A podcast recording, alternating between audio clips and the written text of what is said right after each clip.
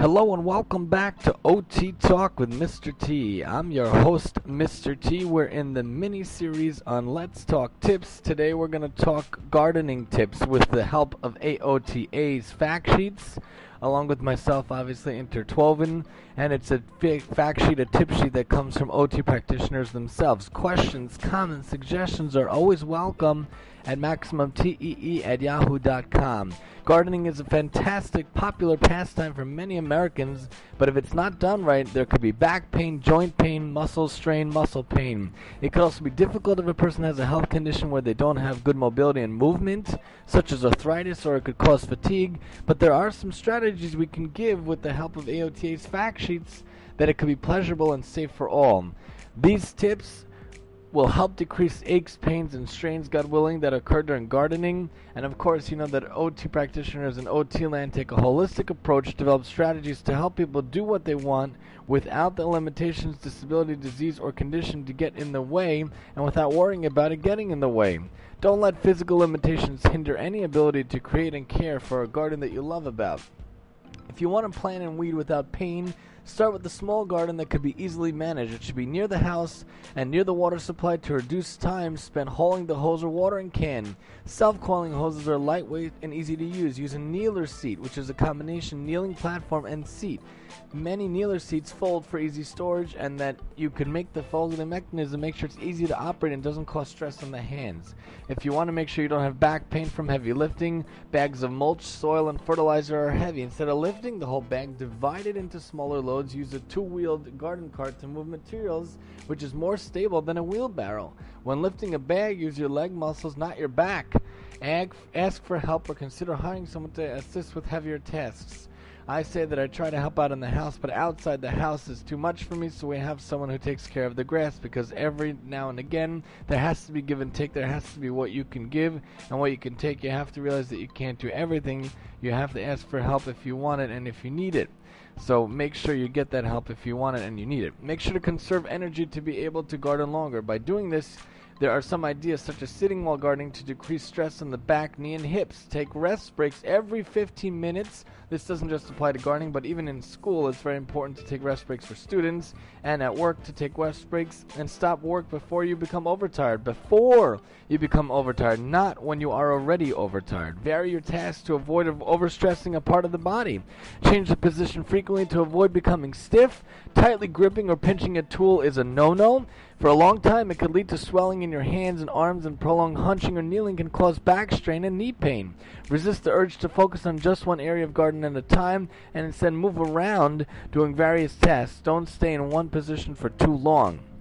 Protect your joints and avoid awkward positions while using pruners and other garden tools. Select garden tools that have padded or curved handles and especially built up bigger handles to protect the joints in your hands and fingers from excess pressure and strain. If you have a weak grip, use pruners and clippers that have ratcheting, ratcheting, sorry, ratcheting or spring action self-opening features. Avoid twisting and reaching while planting or pruning.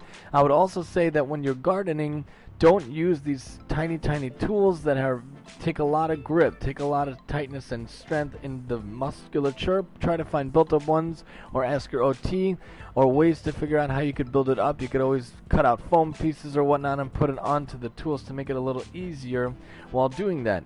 Again, don't twist or reach while planting or pruning. If you want to spend more time enjoying the fruits of your labor, pun intended, carefully consider how much maintenance your garden will need. When possible, use native plants.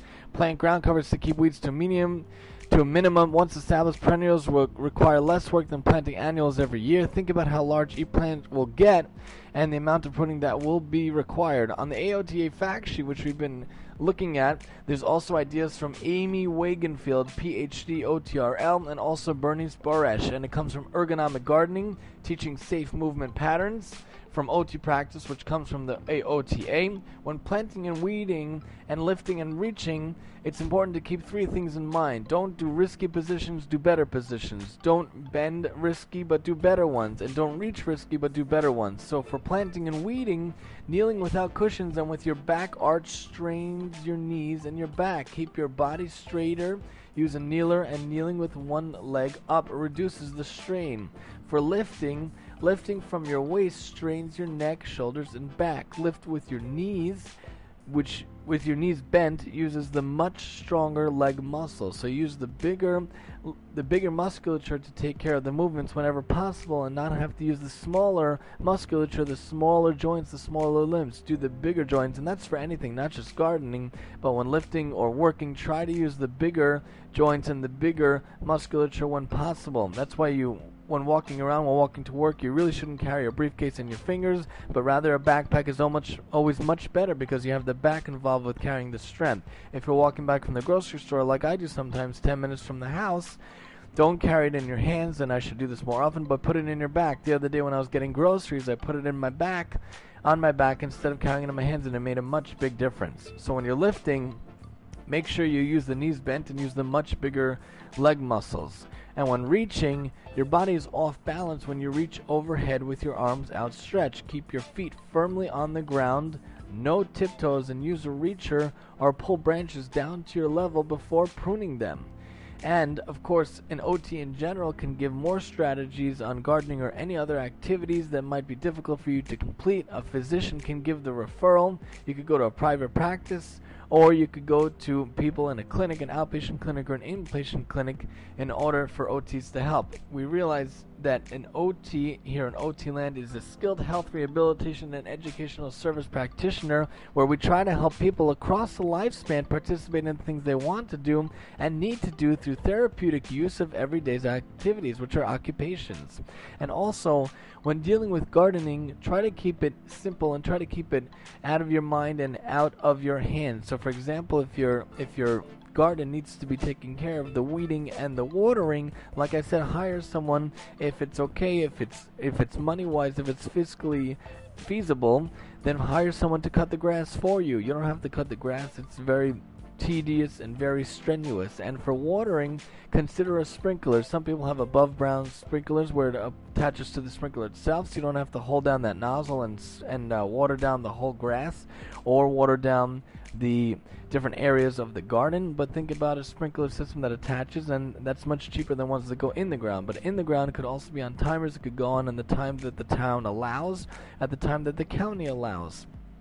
And this way, it could be worry free and stress free and off your mind because it'll go off whenever it's time to and it'll take care of it for you. So, this way, you could take a task out of your hands and put it in the hands of the machine instead. So, when you could take something out of your mind and something else is taking care of it, that's also good for you as well. Or you could just not water at all like we do and rely on the rain from above, but you could do whatever works for you. Again, these were some ideas and some tips, some suggestions with the help of the AOTA fact sheets on Let's Talk Tips Gardening.